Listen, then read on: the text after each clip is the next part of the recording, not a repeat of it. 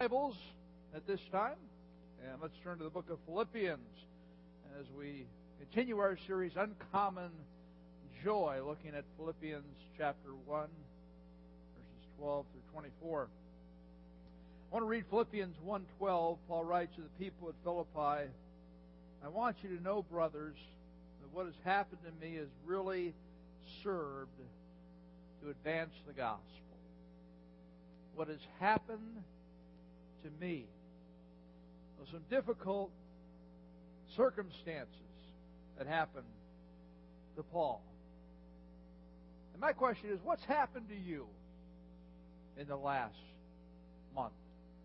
Have you had some difficult times? I just know from my role as a pastor here in the last month, we've had uh, at least two individuals lose their jobs uh, this past week. That's very devastating, isn't it? And then uh, I know that there's a young lady who's struggling with cancer, uh, another woman who fell down her stairs and broke her leg. I know of parents who are struggling with either their teenagers or their adult children. I know of couples who are trying to put their marriages back together with the power of God after affairs. Yeah, there's a lot going on. We all have challenges, don't we? We all have difficult times, but we want to focus on this morning is how we can have joy in difficult times.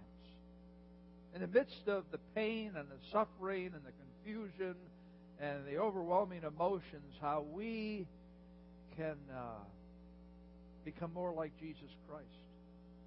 How we can advance the gospel, as Paul says here. Even though he was going through difficult times, they really serve to advance the gospel and how your difficult times, God can mold you and make you more like Jesus in order that you might be a brighter light of the gospel in order that you in the future might be able to share with people who don't know Jesus how He showed up in the midst of your difficult time. Well, let's go back to Paul and talk about his difficult time. If we read the book of Acts, we see the history behind the book at Philippi. Uh, Paul was uh, going to Jerusalem in his third missionary journey. And everybody said, Don't go to Jerusalem, Paul. You're going to get arrested. And he felt the Spirit lead. So he went to Jerusalem, and there was a mob that came against him, and he was imprisoned just to keep him safe. Well, through that whole process, uh, he had to appeal to Caesar as a Roman citizen. He wanted to appear before Caesar to speak of his faith in Jesus Christ. And so he spent two years in a prison in Caesarea. You'll see a map here of Israel, and Caesarea is just up to uh, the northwest there, and Jerusalem is down here. And so he spent two years there. Not a very pleasant environment, waiting to be shipped off to Rome to appear before Nero at that time. Well, finally, he got his uh, ticket to go on board a ship, not exactly a carnival cruise, but kind of like a carnival cruise because they shipwrecked. Now, now they shipwrecked. And so Paul had to swim for his life. And his life was saved and spared by God. So he finally made it to Rome and he made his appearance before Nero and he proclaimed his faith in Jesus Christ. And then they put him under house arrest until Nero made his decision whether Paul would die or live. This is a picture some people think might have what that house arrest looked like. He wasn't with the rest of the criminals because it was more like a political crime, I guess you could say. So here he was, maybe in a room like this, and chained to a Roman soldier 24 hours a day, seven days a week, all year long, for two years. Every six hours, a new Roman soldier would come and Paul ate, chained to a Roman soldier. He slept, uh, chained to a Roman soldier. Uh, he uh, did everything for the Roman soldier. that's not a very nice existence. He, he certainly was going through some very difficult times. I think all of us would not be in the best mood if we had to put up with that type of experience. But in the midst of this, what he says is that what's happened to me. Uh, again, he was, was in prison for four years over this stretch. What's happened to me has served to advance the gospel. Reminds me of uh, John Bunyan back in the 1600s. He was in England and he was preaching the gospel. And the British government wanted to silence him. So they put him in prison. he just kept preaching, and the, the crowds would come to the prison and they'd listen to him as it came through the prison wall, and they could hear him. So they put him deeper in the prison. He was in the prison for like 12 years, so he wrote his autobiography, and he wrote Pilgrim's Progress. You see an image here, Pilgrim's Progress, one of the more recent uh, versions. Uh, but he wrote Pilgrim's Progress, which is a powerful allegory about the Christian life. So, it was published in 1687, and it has never been out of print. Now, what kind of book is that, right? That's been going for 300 years. And so the British government thought that they were silencing John Bunyan when they were giving him an opportunity to write a book that would speak to millions and millions and millions of people throughout the centuries. That's how God works. You know, God does, does some of his best work in prisons, no doubt. Well, let's see how the gospel was advancing while Paul was in prison. Verse 13, he says, The gospel is advancing so that it has become known throughout the whole imperial guard and to all the rest that my imprisonment is for Christ. What is he talking about? The imperial guard. This is the Praetorian guard. This is the the best of the best in the Roman military. And they guarded Rome. There were about 9,000 of them. And some of them were assigned to the palace to protect Caesar as well as uh, to protect his family, kind of like the Secret Service. And, and these were the guys who sat next to Paul on a daily basis. Now, we talked about the frustration of living with a Roman soldier chained to you 24 hours a day, but think about the soldier being chained to Paul for six hours. Talk about a captive audience. I mean, Paul was an evangelist.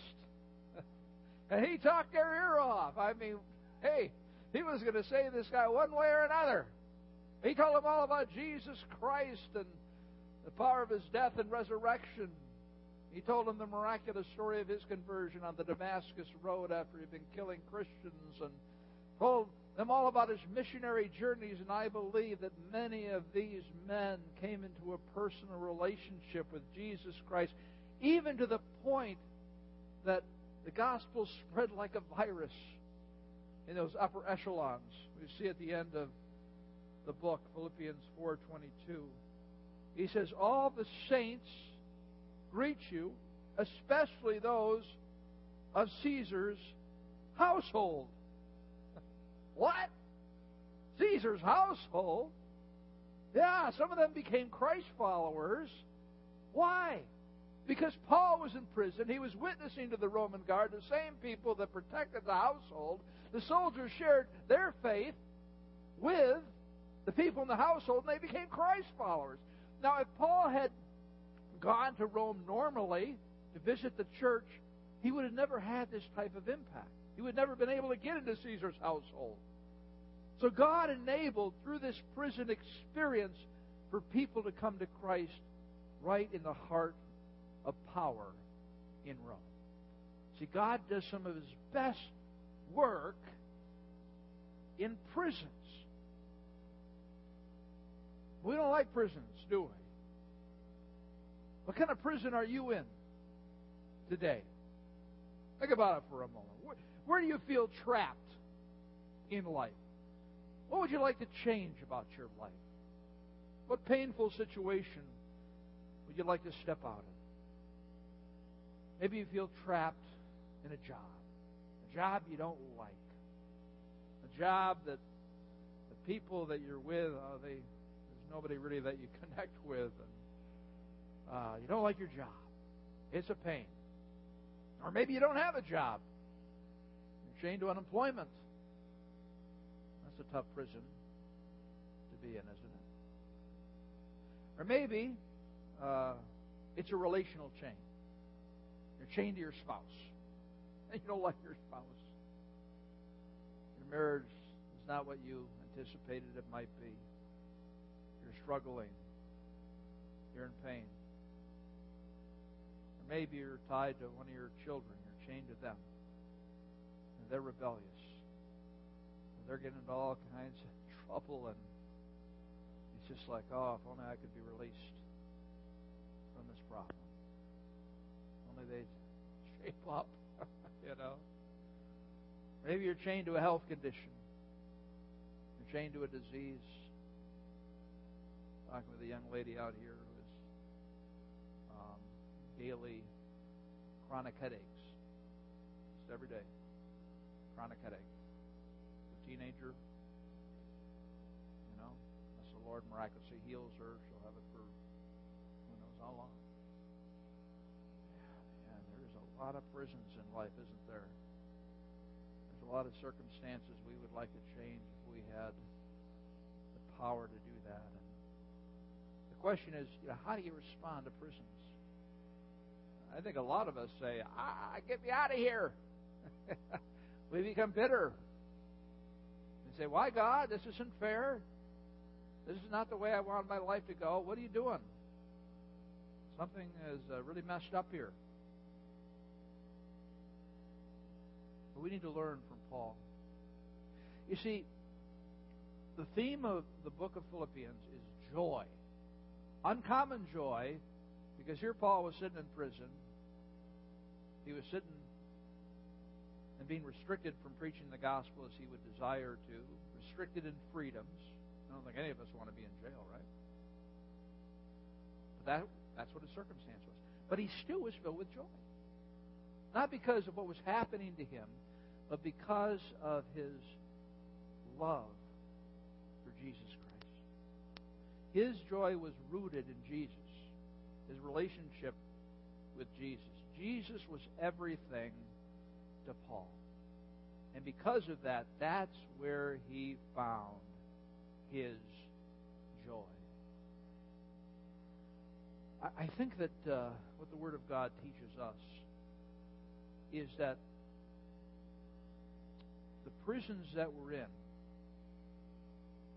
are actually the classrooms of Jesus.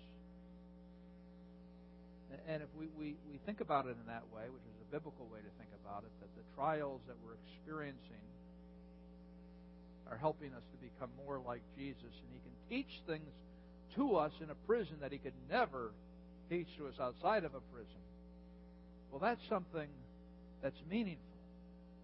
And if our lives are, are focused on Jesus and becoming like Him, well, that all makes sense.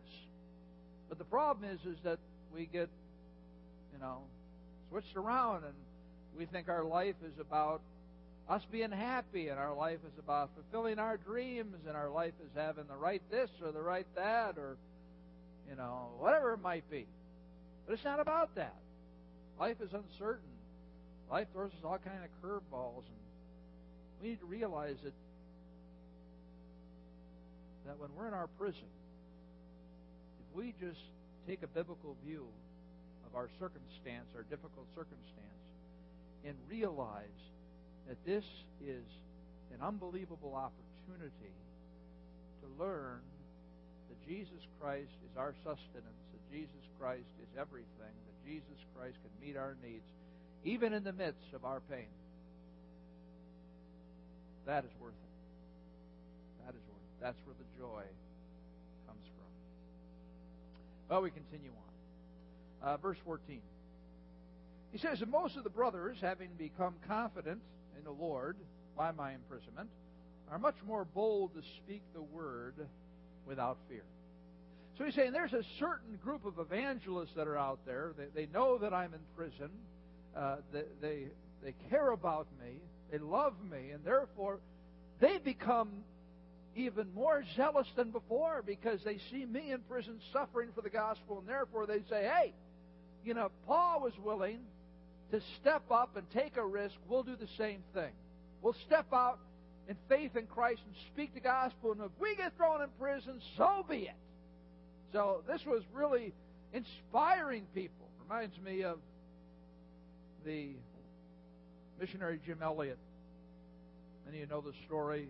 Back in 1956, we see a picture here of Jim Elliot and four other men, all from Wheaton College, that went down to Ecuador to witness the cannibals. yeah, witness the cannibals. And so there was a long process of them studying the culture and figuring out how they were going to approach this. And finally, when they decided to make contact with the Auca people, uh, they were all murdered there on this small little island. What a prison, right? Like, that's not the way it's supposed to go. Imagine their families and their friends and how they were impacted by the loss of those uh, precious men who wanted to preach the gospel to this lost tribe. And uh, the miraculous story, as many of you know, is that over time, that whole tribe became a Christ following tribe. Elizabeth uh, Elliot, Jim's wife, tells the story in Through Gates of Splendor. How many saw End of the Spear, that movie? Okay, well, that tells the story as well. If you haven't seen that movie and you're not familiar with the story, you know, rent it on Netflix, uh, read the book. It's really inspiring. And, and the point here is because of their suffering, because of their martyrdom, thousands and thousands and thousands of men and women have been inspired to go into missionary work. Just like when Paul was in prison and suffering, they were inspired to carry the gospel. You know, we need to continue to read Christian history, and we need to continue to listen to the stories of great men and women of the faith who have taken the risk. And many have lost their lives and suffered for the gospel in order that they might take the good news, in order that we might be inspired to take the good news to those around us. He goes on, he says there was another group of evangelists uh, that didn't have the best motives. We read in verse 15. Some indeed preach Christ from envy and rivalry, but others from goodwill. The latter do it out of love, knowing that I am put here for the defense of the gospel. The former proclaim Christ out of selfish ambition, not sincerely, but thinking to afflict me in my imprisonment. So there was another group of evangelists who were selfish. And they wanted a name for themselves. They were so tired of hearing Paul's name all the time when they talk with people. Oh, have you heard about Paul? Have you, you know what Paul recently did? I mean, Paul's planting all these churches, Paul's been in heaven with Jesus, and and Paul's been writing these wonderful letters. Paul, Paul, Paul. I don't want to hear about Paul anymore. I want to hear my name. I want to be known among the churches. So these guys, they were out there working double time because Paul was in prison. He was on the shelf. This was their time to kind of, you know, hey, look at me. Look at how I preach the gospel. And at the same time, they were criticizing Paul for his ministry. I can imagine they were saying things like, oh, yeah, Paul, he's that hothead. He's always getting upset about stuff. And he knew that if he went to Jerusalem, he would be arrested. Now he's been in prison for so many years, taken out of action because of his own foolishness, and he's discrediting the work of Christ. And they were nailing him. Paul says they were afflicting me. they were publicly criticizing him while he was in prison. It was all because they wanted their name known, they wanted their kingdom built, all that kind of stuff. Now, how does Paul respond? You think he'd really be deeply hurt by this. Probably guys that he knew were, were attacking him. Look what he says in uh, verse 18. He says, What then? Only that in every way, whether in pretense, for the wrong motive, right? Or in truth, the people who loved him, Christ is proclaimed, and in that I rejoice. Yes, and I will rejoice. Every seed's a joy word, right?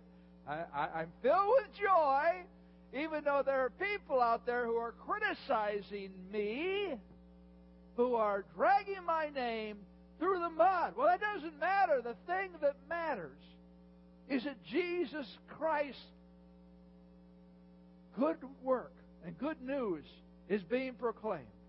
They might be doing it for the wrong motive. They might be trashing me. I don't care. The gospel is moving forward because I'm in prison here. These guys are going to town trying to build a name for themselves.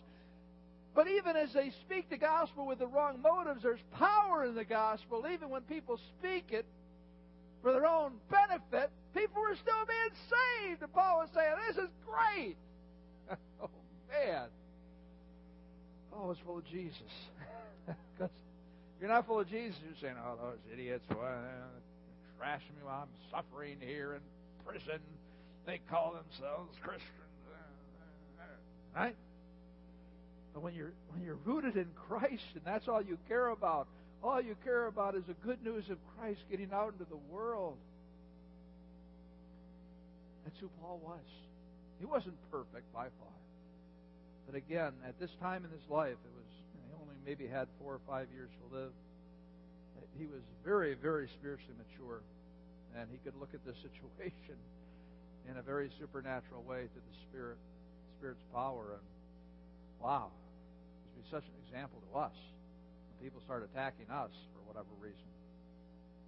Um, yeah, and, and you know, as I was reflecting on this passage this past week, I was thinking, okay, Dan, how much is the gospel a part of your life? Your desire to tell other people about Jesus? How often are you thinking about lost people? How often are you praying for your gospel friend? How often are you reaching out to your neighbors and loving them? How much are you sacrificing for the gospel. You know, we all need to ask that question. You know, we as a team here, a, family with a mission here at Springbrook, you know, how are we giving ourselves over to the proclamation of the gospel? Because friends, when Jesus is at the core and center of your life, when you are, are deepening your relationship with Him and you're, you're realizing your identity Him, that you're you're you're in Christ, and you're with God because Christ is in God, and, and you realize, you know, that you're righteous, and when you understand all those things, you know, you realize, what more do I want than to tell other people that they can have this same unbelievable experience of being a child of God? We go on to verse 19. It says, For I know that through your prayers and the help of the Spirit Jesus Christ, this will turn out for my deliverance. So he says, I know that through your prayers, this will turn out for my deliverance. Now, that word deliverance means salvation. Now, there's different thoughts about what he's talking about. Is he talking about getting out of jail? Is he talking about just going to heaven one day or whatever? I, I tend to think it's talking about getting out of jail.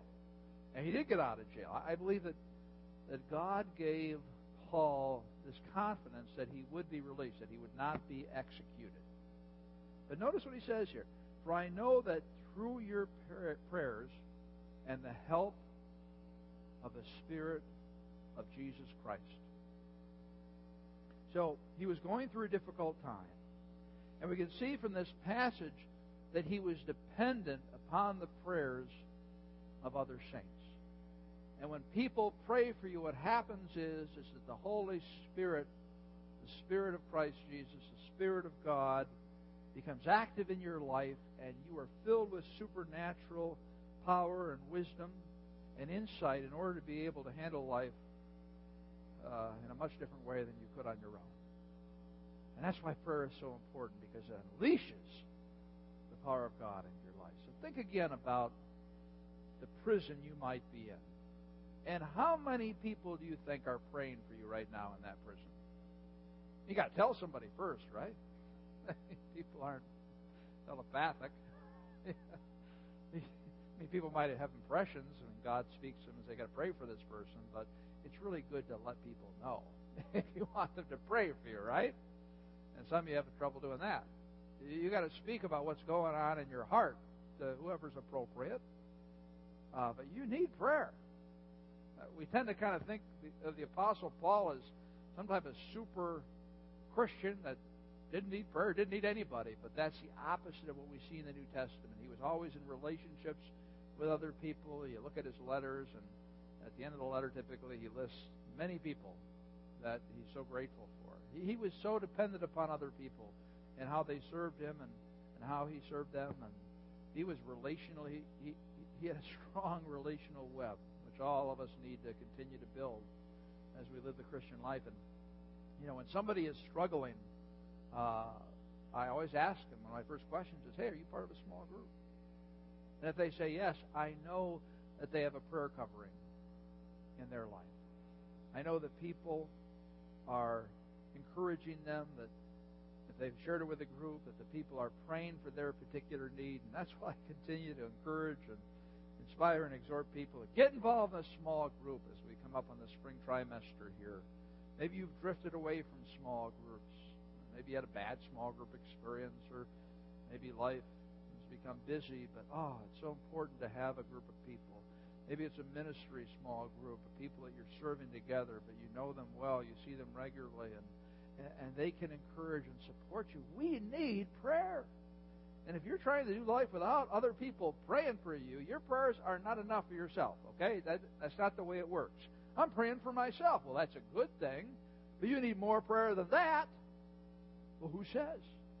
The Word of God says. If the Apostle Paul is saying, pray for me, pray for me, pray for me, who are you to think, oh, well, I can handle it on my own? I'm kind of a solo Christian.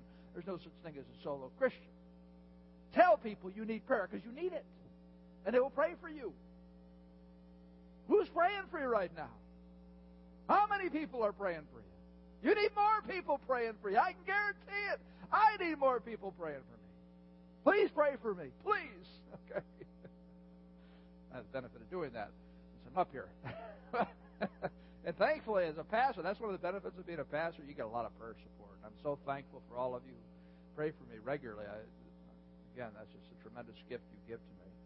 But I want the same type of prayer for you guys. You know? And again, you might say, well, you know, I'm not connected and that kind of thing. Well, I tell you what, right after this service, you can go to our reception area, our prayer center, and our elders are going to be there. And you can share your prayer with them. Say, just walk in and say, I need prayer. And they'll say, okay, you're right, you do need prayer. We need it too. or you come on Wednesday nights to our prayer team uh, and, and, they'll pray for you on Wednesday nights. And friends, you know, get prayer. You need it. I need it. Ask for it. Put it on Facebook. Pray for me. How many have put pray for me on Facebook in the last month? Anybody? A couple of you. Yeah, I mean, there's a lot of silly things people put on Facebook and whatever. But pray for me. you might not have to give all the details, but just say, pray for me, and you might get a few prayers out there. All right? Social technology working for you. All right. All right, well, we go on in Philippians 1.20. As it is my eager expectation and hope. Now, he's thinking about how he wants to finish out his life. He's an, he's an older man. That I will not be at all ashamed, but that with full courage, now as always, Christ will be honored in my body, whether by life or by death. He, want, he wants to live for Christ because of all that Jesus had done for him. He wanted to glorify God in his body. And again, this is how it works with our difficult times. How can we turn difficult times into learning opportunities? Well, we look in James chapter 1, James chapter 1, 2, and 3. Count it all joy, my brothers, when you meet trials of various kinds, for you know that the testing of your faith produces steadfastness or endurance. So, as we step into unique prisons and God is speaking to us, or for letting, God speak to us. Again, God can teach us things in prisons that He can't teach us anywhere else. In the midst of our pain, and you never want to waste pain, right? That's the worst thing to do is just to go through pain, gritting your teeth, saying, I hate this, I hate this, I hate this, until the pain is over never learned anything about growing closer to Jesus. Don't waste your pain, man. I mean, it's it's hard to go through pain. Draw close to Jesus in the midst of your pain, right? And and so here's a question you need to ask yourself. Many have asked ask us why God. That's okay to ask, yeah. And you might get some understanding from God, or you might not. But here's the second question you need to ask yourself What are you trying to teach me? What are you trying to teach me? Have you asked that about the prison you're in, about the relationship you're in, about your job, whatever you're going through? Have you asked, what are you trying to teach? Even if it's your own sin that caused it. I mean, you messed up and you're experiencing pain because of it. I say, I know you've forgiven me for this, Lord, but what are you trying to teach me through this mistake, through this sin? What are you trying to teach me about you? It's interesting. I was listening to somebody this past week in audio teaching. And they were saying there are three different basic needs that we have. And, and one of them is approval. Usually by the age five or six, these are kind of deep set within us, this person said. And, and so uh, the need for approval. That, that's true, isn't it? I mean, man, that's where I live. Now, I want to be approved by people. And so we do all kinds of things. Uh, we build careers, we serve people, we do whatever, just so people will say, You're okay. I like you. right? You know, that, that's a main motivator for a lot of people. Okay? Uh, or another one is um, the area of uh, security.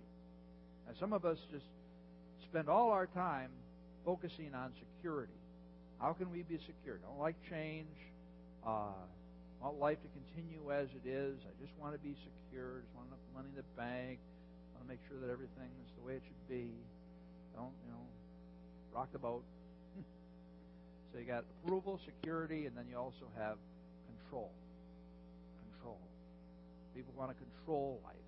Right? We all struggle with this to some degree, some others, some more than others. But like, man, I got to control everybody. I control every situation. I got to have things turn out exactly the way I want them to turn out. Right? Well, how did Paul live? Philippians 1:21. For to me to live is Christ, and to die is gain.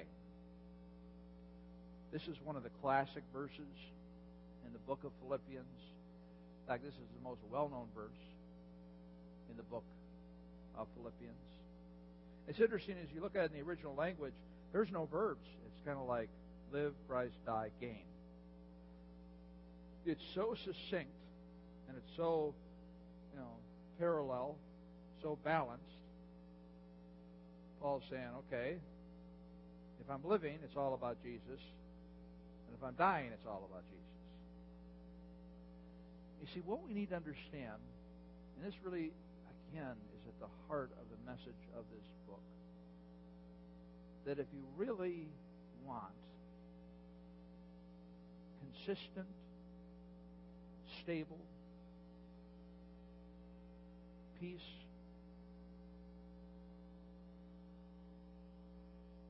in your life, it's got to be rooted in Jesus Christ. It has to be all about Jesus.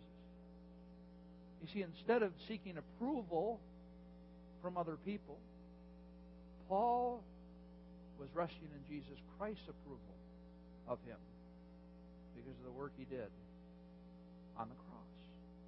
That's where he sought approval. He wasn't worried about what other people thought about him, per se, at this stage in his life. In regards to security, here he was in prison. He's about to be executed, maybe. But his security was found in Christ. It wasn't found in many other things that we find security in. His security was in Jesus.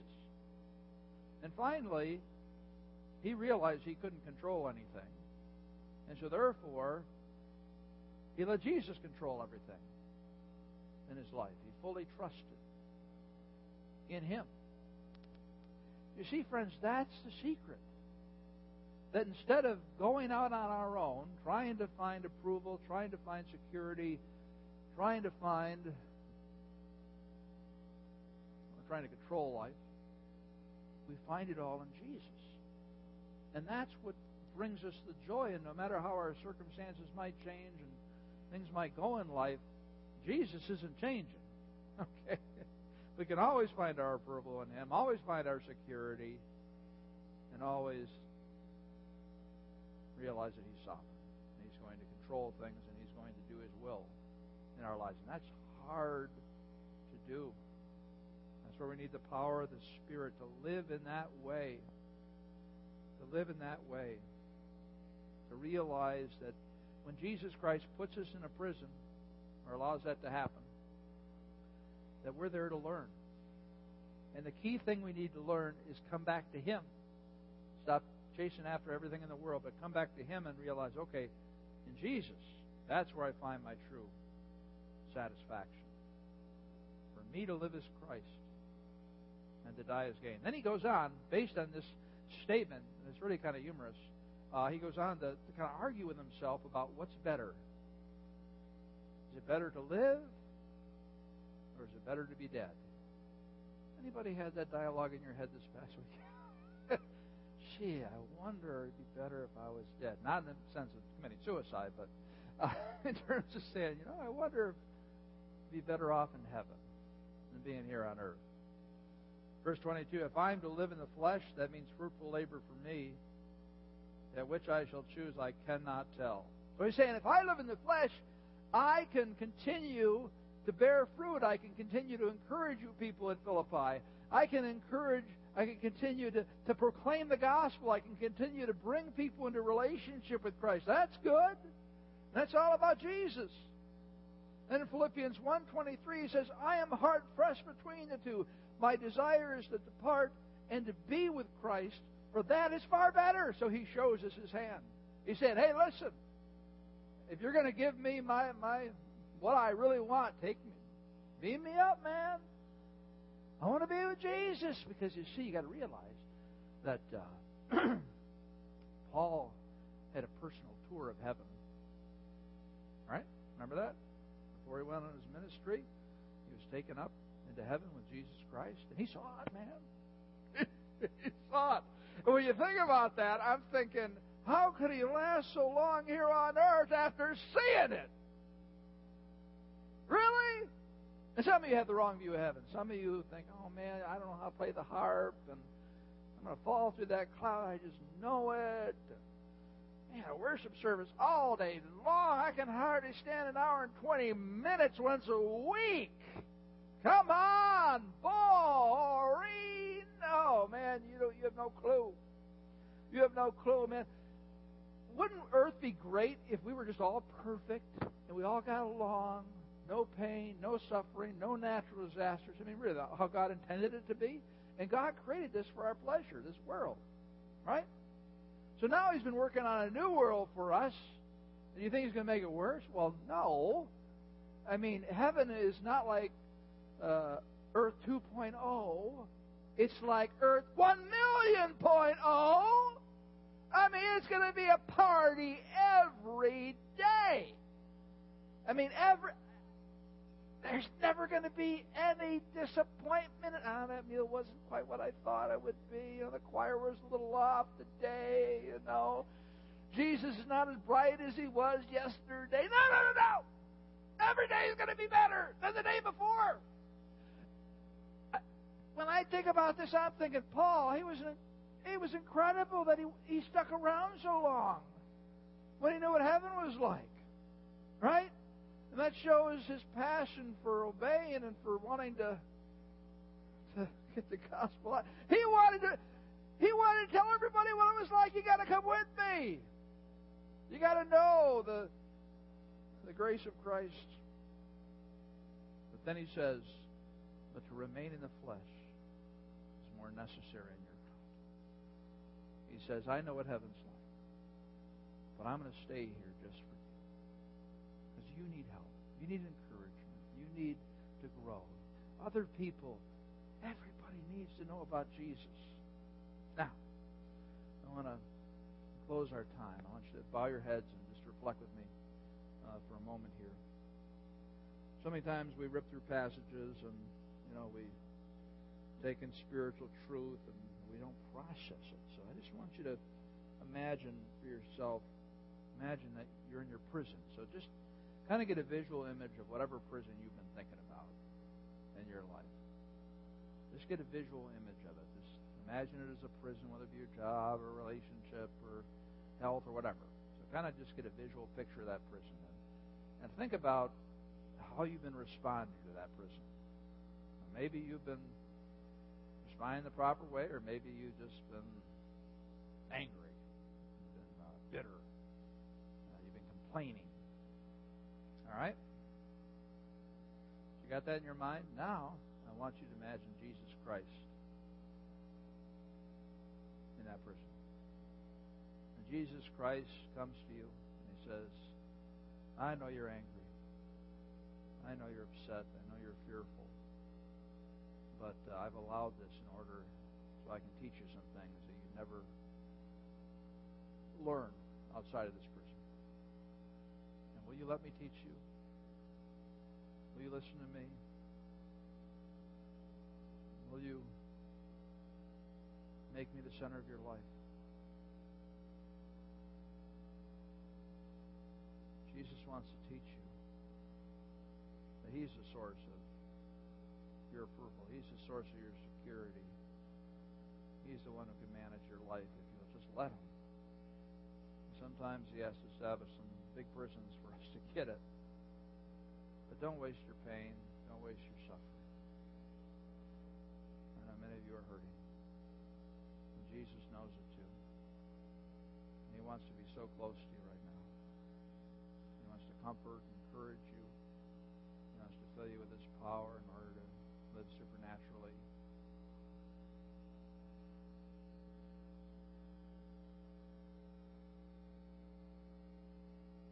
take a moment and be there with Jesus. Look into His face. See the love, compassion that He has for you. Just say, Jesus, help me. Help me. I'm lost. I'm uh, overwhelmed. I feel hopeless. I pray that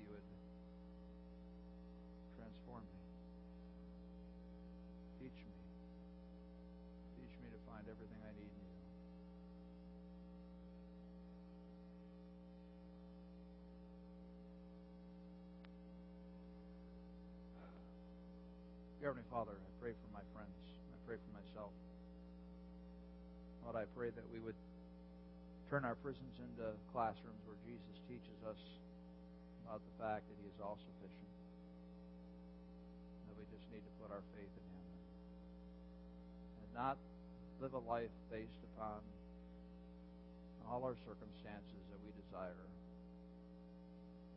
Based a life that's cultivating a deeper